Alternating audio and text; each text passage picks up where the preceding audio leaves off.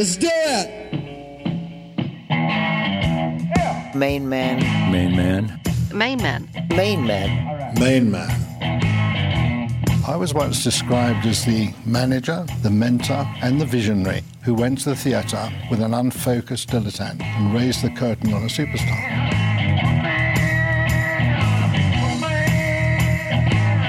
Hello, and welcome to episode 9 in our series that explores the history of Main Man, the innovative management rights company that redefined the business of rock and roll and became synonymous with the hedonism of the early 70s. You just signed for anything you wanted. We had a chef on the road with us whose job it was not to cook for us, but to go around the city and find out where's the best restaurant and book four chairs, you know, book a table for the band. So we went for a meal before the gig every night in the best restaurant. Main Man was formed by entrepreneur and impresario Tony DeFries, who worked with a larger than life cast of acts that included Amanda Lear, Dana Gillespie, Lou Reed, Mick Ronson, John Mellencamp, Iggy Pop, Mott the Hoople, and David Bowie. David got very excited when DeFries came on board. DeFries talked that talk, and he told David, I am impressed with the Colonel Tom Parker Elvis model of management and artist relationship. I promise you, you will be as successful and as famous as Elvis. That's all David needed to hear. I was there for that speech. In today's episode, DeFries explains why he was so impressed by David's early songs and what it was about them that he thought had the potential for David to become not just a successful singer songwriter, but a major star. So, today I want to talk about why I saw something in David at the beginning that was largely missed and actually took me a long time to persuade other people to see this same thing. Probably another two or three years. And it begins with songs he'd already written and songs he'd already recorded and some that he was in the process of recording. But if we go back and look at the song that got him his initial moment of fame, which was quite a short moment, Space Oddity. Space Oddity is a story in a song. And David's ability to tell stories in his songs and the possibility that we could actually make him do that in a stage setting that connected him to the audience. That's what I saw. That's why I thought he's got some quality that I've seen in a lot of other people. I've seen it in Dylan and Lennon, particularly, and George Harrison, to tell a story in a song. So let me talk about some of those songs and some of those stories that particularly impressed me. And let me start with Space Oddity because Space Oddity is a short but very compelling story of an astronaut who's floating in space. Take your protein pills and put your helmet on. Commencing countdown, engines on. And then the count. And then this is ground control to Major Tom. And then there's a story of him talking to ground control. And we actually called our sound folk and our sound team ground control because of that, because we thought that's quite a nice thing to say. They are ground control for Major Tom when he's on stage. And look what he says. He says, I'm stepping through the dawn and I'm floating in a most peculiar way, and the stars look very different today. For here I am sitting in a tin can far above the world, and planet Earth is blue. I think my spaceship knows which way to go. So these are floating around the moon in my tin can with nothing I can do. It's a marvelous description of somebody who is completely cut off from Earth, floating in space, and has no real control of how and if he gets back. A very poignant story. On that same album, there's some other interesting songs that have a lot to do with other writers. And every songwriter, at the end of the day, always takes from something. They take from personal experience, they take from something they've read, they take from the play, the poem, or they take from a song they've heard that influenced them. And that's what makes people connected to music in many ways. So let's look at another one. Unwashed and slightly dazed, actually unwashed and somewhat slightly dazed. And he talks about being amazed about the strange, unwashed, and happily slightly dazed person that he is. I'm raving mad and somewhat slightly dazed. And that theme, that comes up again for David. There's a song called Cygnet Committee. I bless you madly, sadly, as I tie my shoes. I love you badly. This is a very interesting group of songs. And then he talks about an occasional dream. I recall how we lived on the corner of a bed, and we'd speak of a Swedish room, and Hessian and wood. We'd see and sleep so close. It was long, long ago, but I can still touch your name. I see your face in mine, and I keep a photograph. An occasional dream. Now, after that, there's a song that very complicated, very important, largely ignored by everybody, and it's called The Wild Eyed Boy from Freecloud. And it's got a lot of commonality with a Beatles song, with a McCartney song, and a little help from Lennon, I'm sure. The Beatles song was called The Fool on the Hill, and everybody knows it, and lots of people have covered it. The Wild Eyed Boy from Freecloud talks about a solemn faced village and a hangman and a mountain. And it talks about a mountain that moves its eyes. The mountain moved its eyes to the world of real eyes. And the village dreadful cried as the rope begins to rise.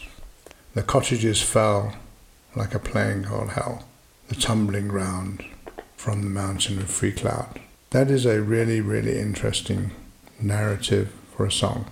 And then we get into the memory of a free festival. The children, the children of the summer's end, played our songs, felt the London sky. It was heaven. The sun machine is coming down and we're going to have a party. David performed that song at the Glastonbury Festival, which was the following year, not 70 but 71. And it was a magic moment for the people that were there. So when I read those lyrics, I listened to some of those songs, I realized here's somebody who's writing songs that could have been written by Dylan or Lennon, and thinking about George Harrison, how Here Comes the Sun, and something in the way she moves, or Dylan's Just Like a Woman, and especially a very long Dylan song took up a whole side of Blonde on Blonde. So those were the days of vinyl and 12 inch records. So that's a song that is actually 12 minutes long. And Al Kooper, who was one of the band and someone I knew well, Kooper with a K, produced that.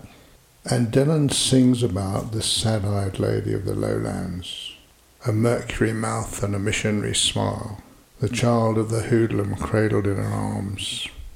These are astonishing lyrical images and that's what I saw that David could do.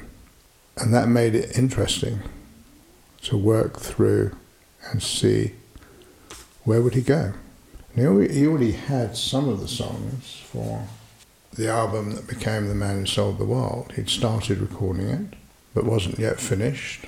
But again, on that album you have an astonishing song called All the Madmen a day after day, they send my friends away to mansions cold and grey, to the far side of town where the thin men stalk the streets while the sane stay underground.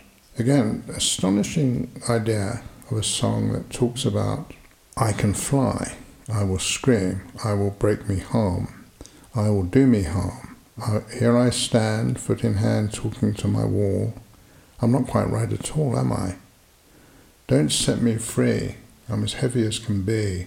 I'd rather stay here with all the madmen than perish with the sad men roaming free. I'd rather play here with all the madmen. I'm quite content they're all as sane as me. This is not the song you find on an ordinary album. It's a song by somebody who has a special perspective and that perspective can be shared with everybody in the same way that Dylan wrote Blowing in the Wind or Rolling Stone. The ideas expressed in those songs, the ideas, no direction home.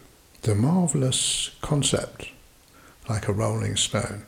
And that is what made me think here is somebody who can take on the mantle of a Beatles or a Dylan or someone of that sort. So, did you actually explain to David that you thought the potential was there and all he needed was the right focus to take him to a wider audience? I didn't really put it to David that way because I didn't think that was the problem. I thought the problem was much more that these songs were very, very difficult to communicate to an audience on stage in the way that he tried to do it, either as a solo guitar playing singer or with a band or with one other person on piano, for example. Because the problem was the songs themselves needed theatricality, they needed to be almost performed, and this was something that nobody was really doing. There were bands that did astonishing things on stage, but they were very limited astonishing things, Pink Floyd or even Hendrix. But Hendrix had what David at that point didn't have. David didn't have, he hadn't found, he hadn't developed this ability to communicate with the audience. And some performers have it without trying. Uh, see, I've seen Dylan, Janis Joplin, Presley, Hendrix. They didn't have to try, they just were. But for many, many, many performers, it's work, it's training, it's learning, it's rehearsal, and it's staging, and it's making songs work on stage. And that was what was missing. David had these astonishing ideas, great lyrics, great song structures, but no ability at that point in time to perform them in a way that got the audience entirely connected. And so that Wild Eye Boy from Freecloud is an example should have been a tremendously significant song. Should have been a song that ran like a hard rain's going to fall. But it didn't. And that's because Dylan's lyric capability was so powerful and his personal presence on stage was so compelling that audiences, whether they'd seen him or not, they heard his songs, they were captured and captivated.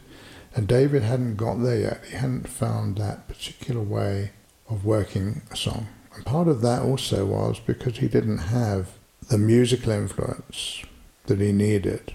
And I think that a large part of that was supplied by Mick Ronson. When he came along, songs that didn't have, if you like, musical colour got a level of musical colour that made them very compelling. If you listen to the songs on Space Odyssey and then you listen to the songs on The Man Who Sold the World, there's a significant difference. There's more vigour, more presence in the Man Who Sold the World songs, especially when you look at songs like All the madman or After All he gives them structure and he makes them compelling because you have to listen to the next verse. And just the same way that Hey Jude was enormously compelling as a song because it had that feeling of what happens next, what happens next. Musically, that's what Mick did with these songs. And you can hear it very particularly in songs like Width of a Circle, for example. So, The Width of a Circle the lyric, in a corner of the morning in the past, I would sit and blame the master first and last. Great way to begin a song, but then you've got to make it keep going, keep it alive. And this is what I think David was missing and lacking.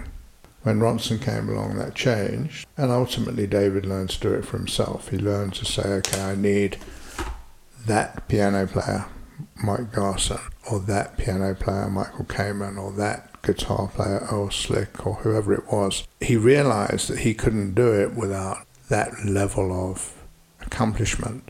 And that's the ability that he achieved to be able to essentially use other people. And that's always been the problem with bands. Bands often form, and every one member has a performing part to do musically and sometimes on stage, but the band doesn't function well if they lose a member unless they can replace them.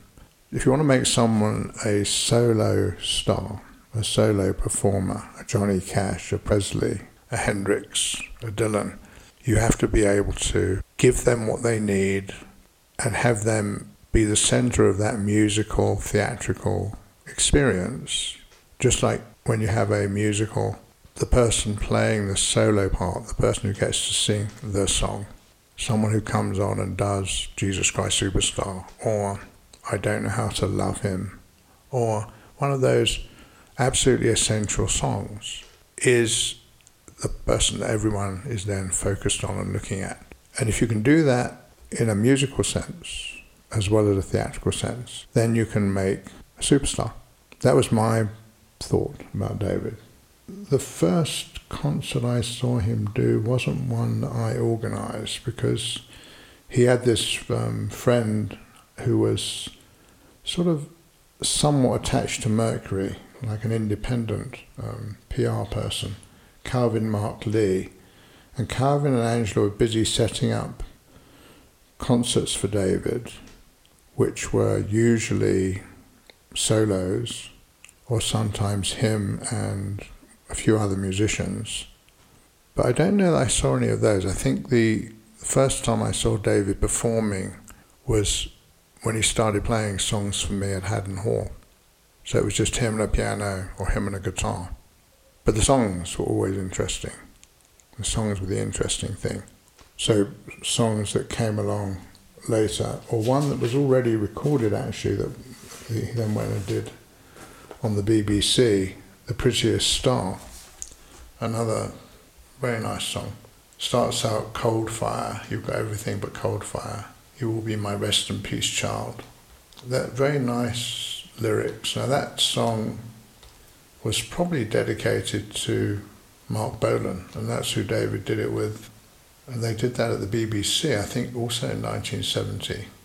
But that again was, that's a song that was really just about David's idea of a romantic engagement. It wasn't about Mark, to be honest with you, but it was a very nice song. I mean, you can see it's quite interesting. There's a, there's a lyric in here where he says, One day, though it might as well be someday, you and I will rise up all the way, all because of what you are, the prettiest star. Now, that is actually part of a very famous song, which you're familiar with, I'm sure, called Summertime. And Summertime has a lyric One fine morning you'll rise up singing. And this is where that idea came from. And that's a very, very well known song that everybody's done, but especially it has marvelous connotations because it's part of that whole Porgy and Bess story. And I'm fairly sure that's where David got the inspiration for the song. And that's what David did. He took songs that other people had made and he made them his own. But he added a lot to them lyrically and musically. He was very good at doing that. And I, when I first started looking at his lyrics, they reminded me, Dylan writes about the sad eyed lady of the lowlands. He's writing about Sara Dylan. He's writing about a mercury mouth, a missionary smile, with a child of the hooligan, or hoodlum, hoodlum, I think, cradled in your arms, a sad eyed lady of the lowlands, a land where no man goes. These are astonishing, I mean, astonishing, astonishing lyrics. Everything Dylan wrote was essentially astonishing. I listen. I'd worked with the Beatles and the Stones one on one. I'd worked with George Harrison one on one. I was massively connected to songs like um, "She's Leaving Home," a fabulous song, which later inspired another song by David, but especially songs that were very, very simple and yet very, very powerful, like um, "It Ain't Me, Babe." Move away from my window leave at your own chosen speed. Who would write that? Who else would write that? Or um, Baby Blue, um, Leave your dead behind you, they cannot follow you. Or Tambourine Man. that's not. Tambourine Man also connects very strongly to Mr. Bojangles, and Nina Simone sings about I met a man, he had a dog, he drank a lot, and she meets him in the county jail. Mr. Bojangles, Dylan sings, I'm rounded on my heels. A marvellous idea, I'm rounded on my heels. Hey, Mr. Tambourine Man, sing me a song. That, that's what I saw in David, that ability to connect with people, which was very much in those early lyrics. And then in songs like Width of a Circle, they became tremendously powerful songs on stage, especially because they gave Ronson a chance to do long, extended guitar solos. And those were very, very important when we started performing the songs. But this All the Madman song is also a very, very strong song. Tony DeFries, talking about the huge potential he recognised in the songs David was writing and recording when they first met in 1970. Songs that would eventually appear on the album The Man Who Sold the World. There is some great archive from this period in Bowie's career that's part of an ever growing collection of memorabilia, a lot of it never seen before, that we're adding to the Main Man website each week. That's mainmanlabel.com. A fantastic record of a very exciting period in rock history. And on the website, you can also check out the other episodes in the Main Man series. In the next episode, we hear from several people who lived and worked with David and Angie at Haddon Hall, the sprawling Victorian flat they rented in South London that David envisaged as an artistic commune, where over the course of several years, his career completely transformed. I'm Des Shaw, and this is a Zinc Media MM Tech production. Thanks for listening.